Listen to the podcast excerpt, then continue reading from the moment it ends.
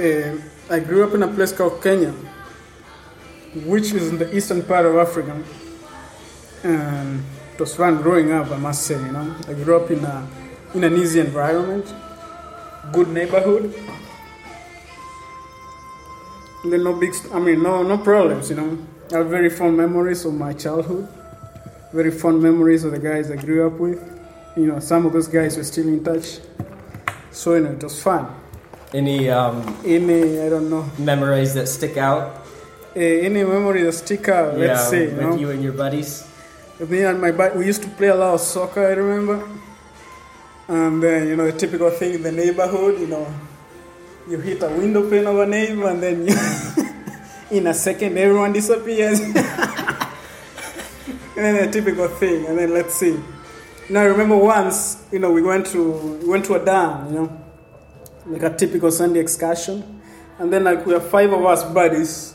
You know, like we you know we left our parents, and then like you know went ahead in front of them, and then we went to a dam, and then we like we took a risky route because you know it's a slippery place, and then on the other side there was a water, you know, there, there, was a dam, you know, and then they were not like we didn't have the rails, so if you slip, you fall in there, and then there are you know you could see fish on this on the other side, you know. So like guys were you know making fun, and then at the same time realizing that this was know this was serious. You know if you sleep here, forget about you. and then lo and behold, you know one of the guys threw a stone, you know, in, into the water, and then he slid, and then he hold you know he, he was holding his hands on the edge there, and then you know those were like the most difficult minutes of my life, you know. And then in the meantime, you're just thinking, you know, if you give me, I mean, you, you give me a hand, you're going to slid as well, and then two of you are going to go down.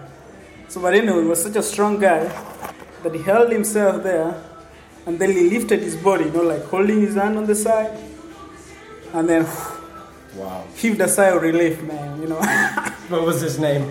this this guy is called Aaron. He's married now, happily married and working. He's an accountant. But anyway, Wow. tough, tough times, you know. Wow. But besides that, you know, good times. You know, high school. I remember my school was very good in basketball and rugby as well. So I remember the championship, the cheering squad. Wow, you know, like those were the good moments. Know. And then I remember this final that we lost. You know, the final match. You know, our team against another team. But we were better than them. But you know, those guys were more intelligent than us. I must admit. So they played. You know, they played us. It was a cover up, but they always. but you know, good, good. So I was talking to Peter, and growing up for him, sports were huge. Yeah. Like had a huge impact on his life. You know, just That's all the true. memories of him and his buddies. Yeah. Why do you think in your country sports are so big for young people? It's so important for them to be involved in sports. I think you know this time this is something that has evolved over time because you know your dad you know tells you that you know you know some of the best buddies I've had you know we met playing sports you know you know like in sports you know sometimes you might you know cross the guy in the wrong way but you know you leave it you know leave it there you know you never carry on you never carry on grudges you never carry on beef as they say so I mean, it's you know, it's something natural. Sports unites people. You know, sports is something interesting. You know, and you know, yeah, I think it's just part of the human nature. You know? Now, how about the makeup of your schools demographic wise? Was it mostly Africans, mostly Kenyans, or E- yes, I mean, so far by now, you know, you have schools that are mostly Kenyans. mostly Kenyans? Yes, um, but you still, you still have many brilliants in there, and still have many more coming. Of late, Kenya's been like you know a favorite destination for some of the Europeans, and especially guys who are going to retire there, so they go there. You know, their grandsons come there over time as well, grandkids. But you know, you know, by and large, you know, the Kenyans, you know, they're majority. So you have we have Indians, we have Goans, we have you know we have a lot of Somalis coming from that side. They look different, but you know, they, they there's this good integration. You know, mm-hmm. yeah. More often than not, you don't find any tension. You know? Yeah. So, speaking of tension, was it easy for everybody to kind of get along, or were there ever like, oh, like you're from Somalia? I'm No. from-" no. By and large, it was easy. but you know, you have to understand that you know, in a society where people come from different places, where people have different ways of you know looking at life, you know, it's it's inevitable to have a bit of you know, how can I say, you know, rubbing shoulders, you know. Mm-hmm. So you know, the the Somalis are typically known to be you know, to be highly highly tempered, you know. Hmm. So the thing is that you know, they come from they come from a society with a lot of tension. So all of a sudden integrating into a society where things are easy. More often than not, however much they try, you know, you get to realize, you get to notice. And then the good thing is that people also excel, you know, say these guys had a tough, you know, a tough upbringing, you know, have a tough life. Guys been seeing shooting ever since he was born. And then over time, all of a sudden, there's a bit of, you know, of peace. The guys looking for, looking forward to the good old days. I don't Wow. yeah, but anyway, I mean, besides that, you know, they're good guys. Hmm. Yes. And then also, you know, there's a bit of, you know, a bit of suspicion because you think, you know, more, more often than not, the guys who do the bombings, they are very intelligent guys, you know. So they're good guys, go back, they get ideal, I mean, they get a bit of indoctrination. And then after that, they, you know, they, they, they go and do funny things. Mm-hmm. So I think deep down, well, guys accept them, they realize these guys are good, but deep down, guys have a bit of suspicion. Hmm. Because you never know if these guys might go back there one day and then the next time, because it's something that has happened before. Hmm. But anyway, it's always something that you try as best to, you know, you know, to overlook. But you know, these are realities on the ground. Yeah, you have to live with it. It, it's interesting because you would think, coming from a country like Somalia that's you know ridden with so much conflict, that once you get out of it in a place like Kenya, you would be like, man, like that's my past. I would hmm. never want to Hmm. experience that again. But from what you've told me, it seems like Yeah. because they grew up with it, it's almost something that they can't Yeah. they can't get out. Or they're so used to it, it's like, what the heck is going on now? Like this isn't No, normal. no, no. You know, you have to realize that, you know, people always say, or some people say that east or west, home is west. So, you know, however much far they are from their homeland, you know, their dads always tells them, you know, I look forward to the good old days in my home country, you know. So those guys, you know, deep down, you know, you know, they have a sense of loyalty to their country. You know, they can't, you know, they can't over- overlook that they are Somalis. So, you know, and something they live with. So anyway, they know that things are bad, but you know, they look. I mean, they look forward to, to going back to their country when things are peaceful, of course. Yeah. But I mean, the fact that this is their country, you know, you know, those are facts of the ground. Yeah. Now, did you go to college in Kenya also? Yes, I did. Okay. What did you study there? I did finance and accounting. It was fun. Initially, I mean, tell you the truth, it's just uh, I say a funny turn turn of events because you know I was planning to medicine or engineering. In fact, I was interested in doing that. I was never thinking of you know economics and all those things. But then immediately after that, you know, I went some of these career sessions. You know, like especially listening, you know, like the to professionals. And then eventually, you know, like I say, why not give it a try? So I ended up doing finance, which I liked a lot.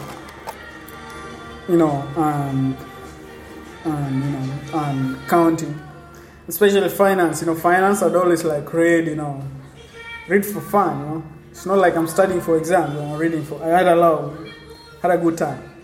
And then immediately after that, in my final year, I was no, like I started doing the interviews for all the banks. You know, initially I was interested with the investment banks, but most of the guys, yeah, I'd known some of the guys because I was doing like, I was interested in the um, there's something called the investment challenge, like for university students there. So I'd done, I'd met some of the guys in the profession. I'd gone to the stock exchange.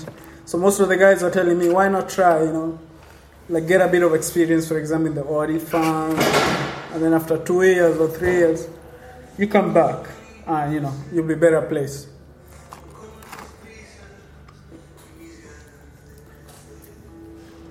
Which I did, and you know, it was yeah, it was really good. eh? Uh, yeah, I mean the interviews, super long interviews for about three months by PwC. I got in, we got in like, I think like 30 guys.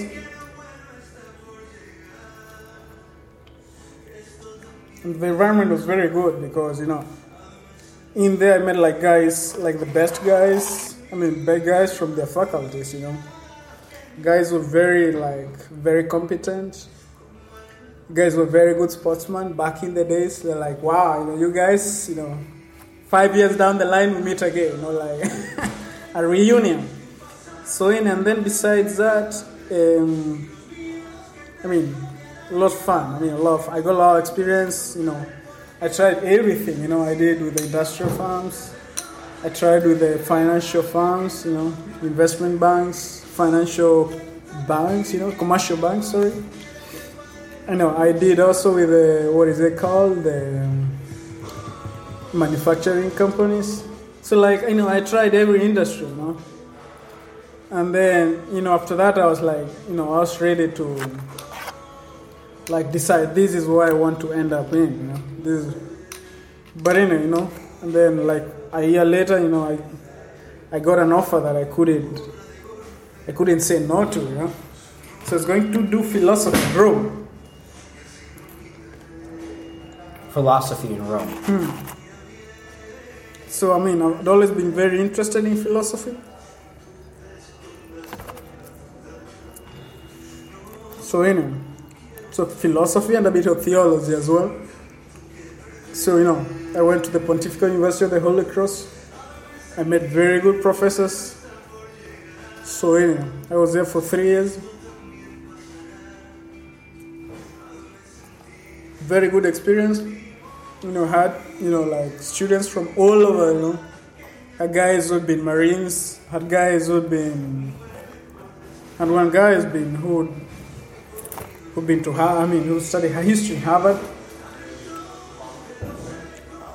I mean, I had medical, I mean, we had different guys. You know? What was that like? Being It was fun, you know? Yeah. It was fun because you get different points of view. You get guys who have a you know, different way of looking at things. So the classes were very interesting because, you know, and then the professors were very good. I remember what the first guy we had, in like the first class, was a guy who had a PhD in astronomy.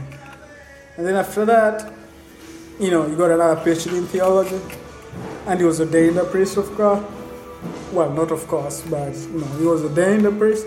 So he was giving us classes that you know, like science and faith. You know, like this is, it's not like the church stuff. You know, he was saying, you know, this is what you know, this is what I think. You know, you can say no if you all want, but this is, you know, you know, we are not like faith on the side. You know, this is not like the doctrine of the Catholic Church. Let's reason it out, which is very interesting. You know.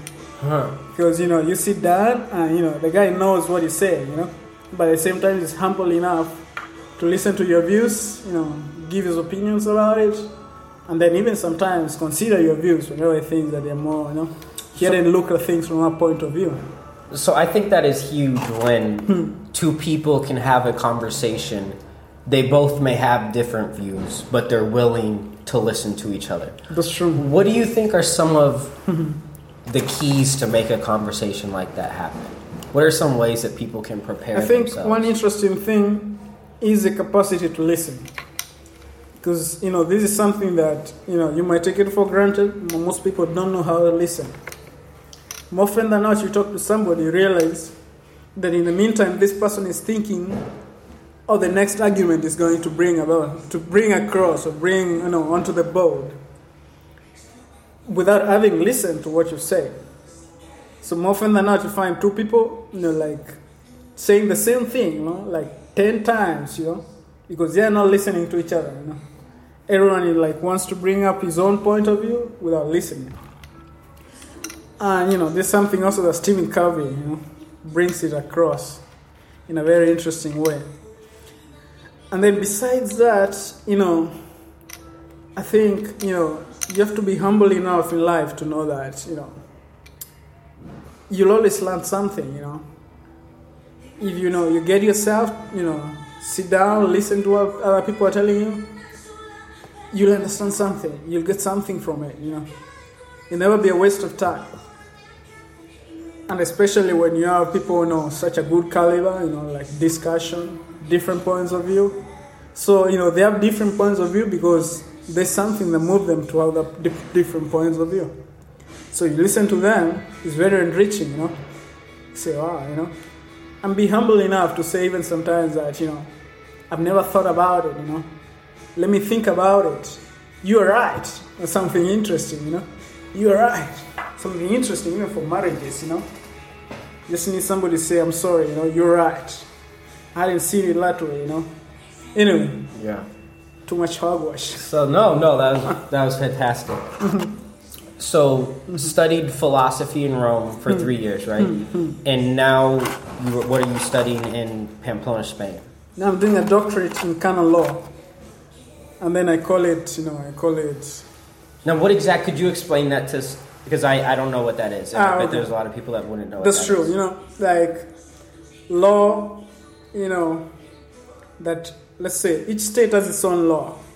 You know, what we call, um, you know, like the law, the Constitution of the United States, the Constitution of Germany, the Constitution of you know Spain, for example. So more or less, or you know, by and large, each and every country has like a code that guides the order or the you know how the society works you know to organize the society some are more organized than others some you know are better placed than others in some things or others because there's something that changes sometimes you hear people say wow this is bad Roe versus Wade you know the things about homosexuality this is you know we are losing it so you know all these things have to do with how you know how the society is organized and how the legislators want to organize the society because you know they have the power to make laws you know, at the end of the day. So besides this, the church, which is the only other institution besides the states, has its own law, which has been there since uh, you know has been there for so long. But like you know since the 10th century it's been like it's it had a lot of organization ever since you know. And up to date you know like the last like big time changes we had it in the second vatican council which is in the 60s so that means in the, the law of the church by itself it's like huge. It's humongous you know? So I didn't. and you know Yeah. it's huge. Is that a law contribution to the law in the in the rest of the world? Like you see this you see this comes from this pope this comes from this you know canon lawyer. And then besides that the church of course has borrowed a lot for example from the roman law especially. So you know and then the church is always like dealing with states. I mean the catholic church so it's always like dealing with states so anyway, there's a lot, a lot to learn there. And then most often than not, you see some of the states coming up. You see there's like the corruption of the fundamental, you know, fundamental like rights or the no, the fundamental guidelines that should be there for human being, you know. So when you do away with that, like you know, you start you spoil the society, you know. You know. So what And about? that's why some sorry, sorry, and then I No. finish this. That's why sometimes you say, you know, this is very human. This is very human. That means deep down in the mind, we have our own conception, or we have an objective conception of what is human. And that's why even sometimes we say these are, you know, crimes against humanity. Because what is human, you know? So that means there's a law that guides what is human. And people don't sit down and say, hey, this is human, this is bad. It's something that is ingrained in us as human beings. And then you say, no, you cannot just, you know, go there and kill anyone, you know? You have to respect life. You have to respect the right to associate with friends, with anyone else. You know, the dignity of the human. Those are like basic things that, you know, we take for granted up until now that they're not so for granted, you know? Because you realize sometimes, you say, wow, you know, I thought that these people understand it, but no, yeah. You know, So what about like we'll take gay marriage as an example. Yeah. Is there a law that hmm. either governs or doesn't govern that that the Catholic Church has, or does it depend on hmm. the states or where where the Catholic Church is positioned at or stationed at? Could it be different in a state in America than That's true. a place in you know Spain, That's right. or is the law Good- good- universal? Yeah, good, interesting question. The thing is, first of all, like I said, their fundamental rights, those don't depend on the state. They neither depend on the race, on the territory where you're placed. So those, you know, we can call them divine law, you know. So one thing that, you know, the Catholic Church, like in its code, doesn't say this is what you're going to treat the gays. You know, because you know the conception of marriage what is marriage in the catholic church is between man and woman. You know? A union between you know it's not a marriage. A union between a man and a man it's not it's not you know it's not it's not marriage you know so i mean marriage for you know for catholic church say no this is an institution that is very important you know which is indissoluble you know and that's why, you know, this is something that the Catholic Church has defended so much. It's interesting, you know. Um, I hope I'm not like boring you with this. But you know, like in the time of Henry the, the Eighth, England, just by the mere fact, you know, that the king wanted to marry another wife, and the people were not, the church says, you know, you know, that, you know, what God has united, no man should break. You know, the church lost England, the entire England, you know. So at that point, some people would say, you know, just like, you know, just let it go, you know. What does it matter, you know, between a man and a woman? What does it matter if he gets a wife? But, you know, the, the, the Catholic Church says that, like, it's not me to decide, you know. This is something that has been given to me. So, no, I can let you go. I lost, I lose you for 400 years. But, like, after 400 years, like, you will come and say, wow, you're right.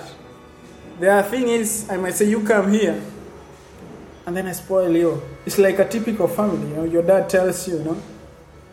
Your dad might have two options, you know. Either tells you that what you're doing is wrong, or he says, let it go, just let it go. He lets it go, you know. And then 10 years down the line, you know, he sees your ruin, you know. He sees you going down the drain. Hmm. Or the other option would have been to say, you know, like, you know, you know, that is wrong. You get annoyed. He tells you again, that's wrong. You get annoyed.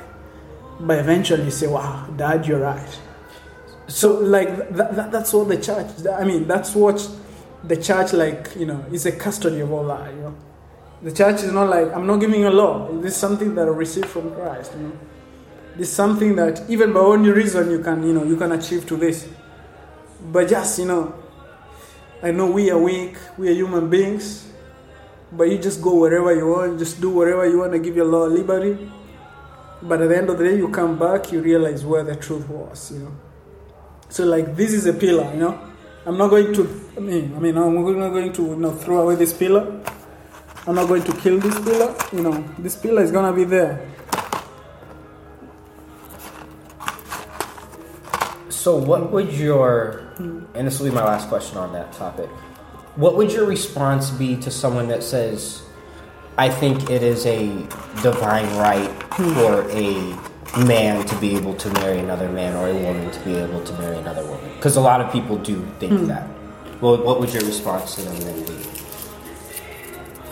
You know, first of all, you realize that, you know, that, you know, sorry, they look at marriage. Let's look at the positive side first. Between a man and a woman, you realize, sorry, you realize that, you know, it's ordained to procreation, you know, and it's ordained to, you know, like the mutual development of the couples, you know, that they take care of each other.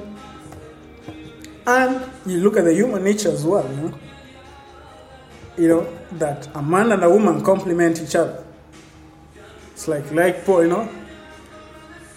Like poles don't attract, and like poles do. So it's something interesting like for a start, you know. And then the other thing, you know, just look at research, you know. You know, how many, like, you see millions or millions of people come out and say, you know, that, you know, I grew up with a gay family. You know, I thank them for what they did to me. But, you know, I'm ready to go there and help people, you know, realize that, you know, you know, that you need a mom and a dad, you know. Because you learn something from mom, you learn something else from a dad, eh, from, from, from the dad, you know. And that's why they complement each other. It's not like you there, you know, and then you also realize, you know, research so it shows that. I mean, just pure research without any, you know, like, any, you know, somebody guiding it or something. That you know, that people grow up in, you know, in good families where the dad is caring, the mom is caring. You know, they have higher chances of living happily thereafter. You know, otherwise, you know, you, you get people, you know, like in this kind of situation, you know. I mean, without, I mean, I'm not blaming them, you know, not at all. I know, you know, they find themselves in such situations. But, you know, you know, they, they have many problems later in life, you know.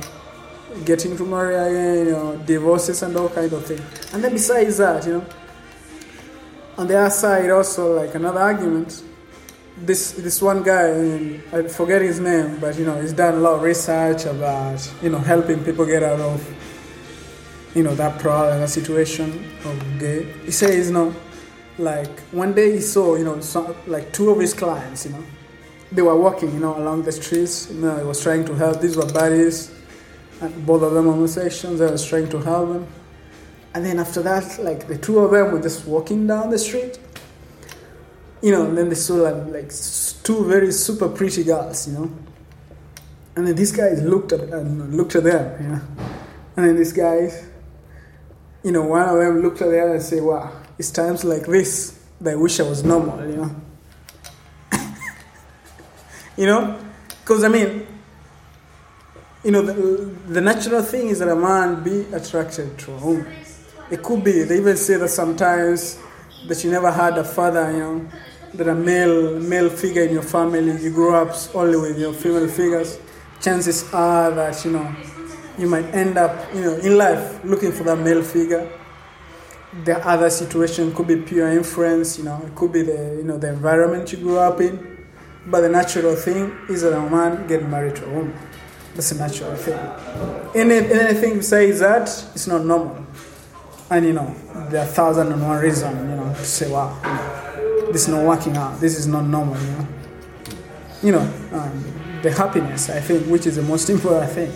Man is called to happiness, and you know, seeking God as well. And you know, you see, you know, this. They even say like, you know, one thing is that, like ninety percent of all, of all this, you know, like, don't get I think 99% or something like that. It's there the internet, like racism and that. The like the gay, gay, gay, gay unions, they'll get beyond five years, you know. So it shows you something wrong about it. Yeah, yeah. I'd have to look that, that mm. stat up. Mm. So, yeah. you made quite the jump mm. going from a career in finance, accounting, mm. working for a professional services firm, yeah. to studying philosophy and That's right. can, canon law. Am I Yeah. pronouncing it correct, Yeah, correctly? Canon law. Yeah, Why? And it looks like you're enjoying what you're doing now. a lot, A lot. a A lot. lot. Why was that transition so easy for you? And why did you want to make that transition? I think you know. I must say thanks to you know the good environment. I've been really close to very gu- guys very good. You know, friends, my friend like my same age and guys older than me. I've really learned a lot from them. You know, like you know, I remember like it's back in Strathmore in my university. You know, I had guys were very competent. You know, competent in you know accounting and the stuff, very prestigious. And then you know, besides that, you know, like they tell you what is important in life. They not only teach you like you know, like the practical part of it, which is very good. You have to be very you know a good professional. you know, very, very, you know, doing your work very well. I mean, that you cannot compromise on that. But besides that, people have to be taught about life, you know. What are the important things in life? You know, the other day I was just reading an article. The lady who was, I think she was a CFO of Lehman Brothers just before Lehman Brothers fell, you know. So this lady says, you know, she was a typical, very bright, you know, she was, she was playing tennis for the university and then gets in there, forgets about everything, just career, career, you know. Now she's 50, 50 something, and then telling people, please don't follow my path, you know. I got all the money in the world, but I lost something very important, which is family, you know. Now I can get a kid, I'm adopting a kid, and I'm going to dedicate my entire life to this, you know. It's a drastic change, but you know, it's never too late to start, you know. So, you know, like, you know, some would tell you that, well, whatever you're doing is important. It's good to be there, but also the other important things, you know. Your family is very important. You can't think that I'm going to get all the money from my family and they'll be happy. They need to see you.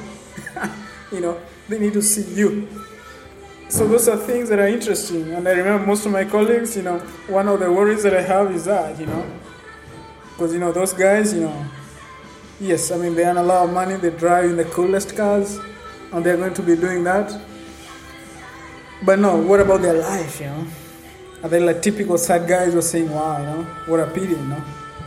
What a life. Hmm. So, you know, yeah.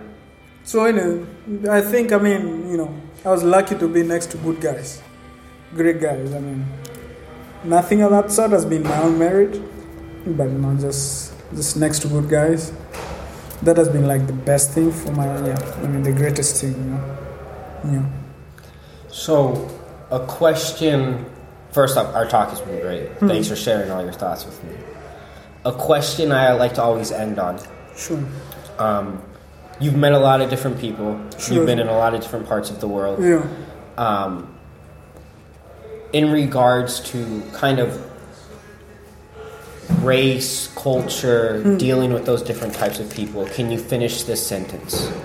I'll never forget the time when. And it could be from when you were just a Yeah. little kid at knee height Yeah. or yesterday. But finish that sentence. I'll never forget the time when. Well, I mean, talking about race and all that thing. Well, my story is positive because at least that's what comes to mind. I remember, well, I got to know, he, he passed on a few years ago. This guy is called Kevin O'Ban, was Irish. And this guy, you know, he was a member of Opus Dei. I don't know whether you know Opus Dei. Yeah. You've heard about Opus Dei. Yeah. So, you know, this guy, before John Opus Dei, you know, the guy who talked to him about Opus Dei was told, you know, just look for the best guys in the campus, you know, look for the best sportsman, look for those guys who influence people, you know, the guys who, who really call the shots, as they say. So, you know, this guy went, and then he went to this guy who was doing civil engineering, the captain of the rugby team, good golfer, I know, very interesting guy, loved by all the guys. And then he found the guy playing pool, you know, like the pool table. And then he talked to this guy. He told him, you know, have you ever thought of, you know, of giving your life to God, you know, or better say, you know, like helping other people, you know, come closer to God, you know, doing whatever you do, and then at the end of the day, offer it up to God, and then this guy say, you know, this is what I've been looking to. You know, this is what I've been looking forward to in my life. Well, I was lucky enough to meet this guy. I met him when he was pretty, pretty sick. He was suffering from cancer. And then the best thing in my life, or the best part, you know, I went for the requiem mass when he died. And then the, you know, the place was just packed, you know. This guy had spent years, you know, he went to Africa, you know, he started school, he started his own farm, you know. And then one of the guy who gave who gave the testimony, you know, this guy was his was his, was his student. And then besides that, they used to play rugby together. They had a team, you know, and both of them even played for the national team. And then he said that this guy, you know, was like a father to me, you know. You know, this guy, he was there when I was getting married. This guy was always there for the first communion of my kids. This guy was there for the first communion of my grandkids. You know, this guy, I'm who I am because of this guy. You know, and then I thought, you know, I said, damn, you know, this is true friendship, you know. These are the guys out there to help you, you know. You know, like without expecting any reward, you know. Not letting himself be cut short by, you know, you know, the differences of race, differences of looking looking at things, intellectual capacity, you know, background or whatever you, you know, or many other factors that might come along the way, and then you say, you know, just forget about it. This guy, you know, saw this guy and say, you know, this is a son of God, you know, this is a brother of mine, you know. And who am I to any like to come, you know, to be an obstacle to, you know. At all, I should be an instrument to help him be whatever he can be, you know, to, to achieve his potential, you know. So, you know, I think, you know, those are like the many good testimonies of a guy like that, you know. Guys, you go, you go to places, you say, wow, this guy's left a mark, you know. And then, you know, you say, what did he get in return? He was a happy man, you know. The happiest thing, you know, is to help a brother, you know. You see, a brother helped by a brother, you know, it's like a strong city, you know. Nobody can bring in there, nobody can break it. So anyway, that's it, man. I don't know anymore. Beautiful, beautiful. Thank you, man. Thank you. anytime, anytime.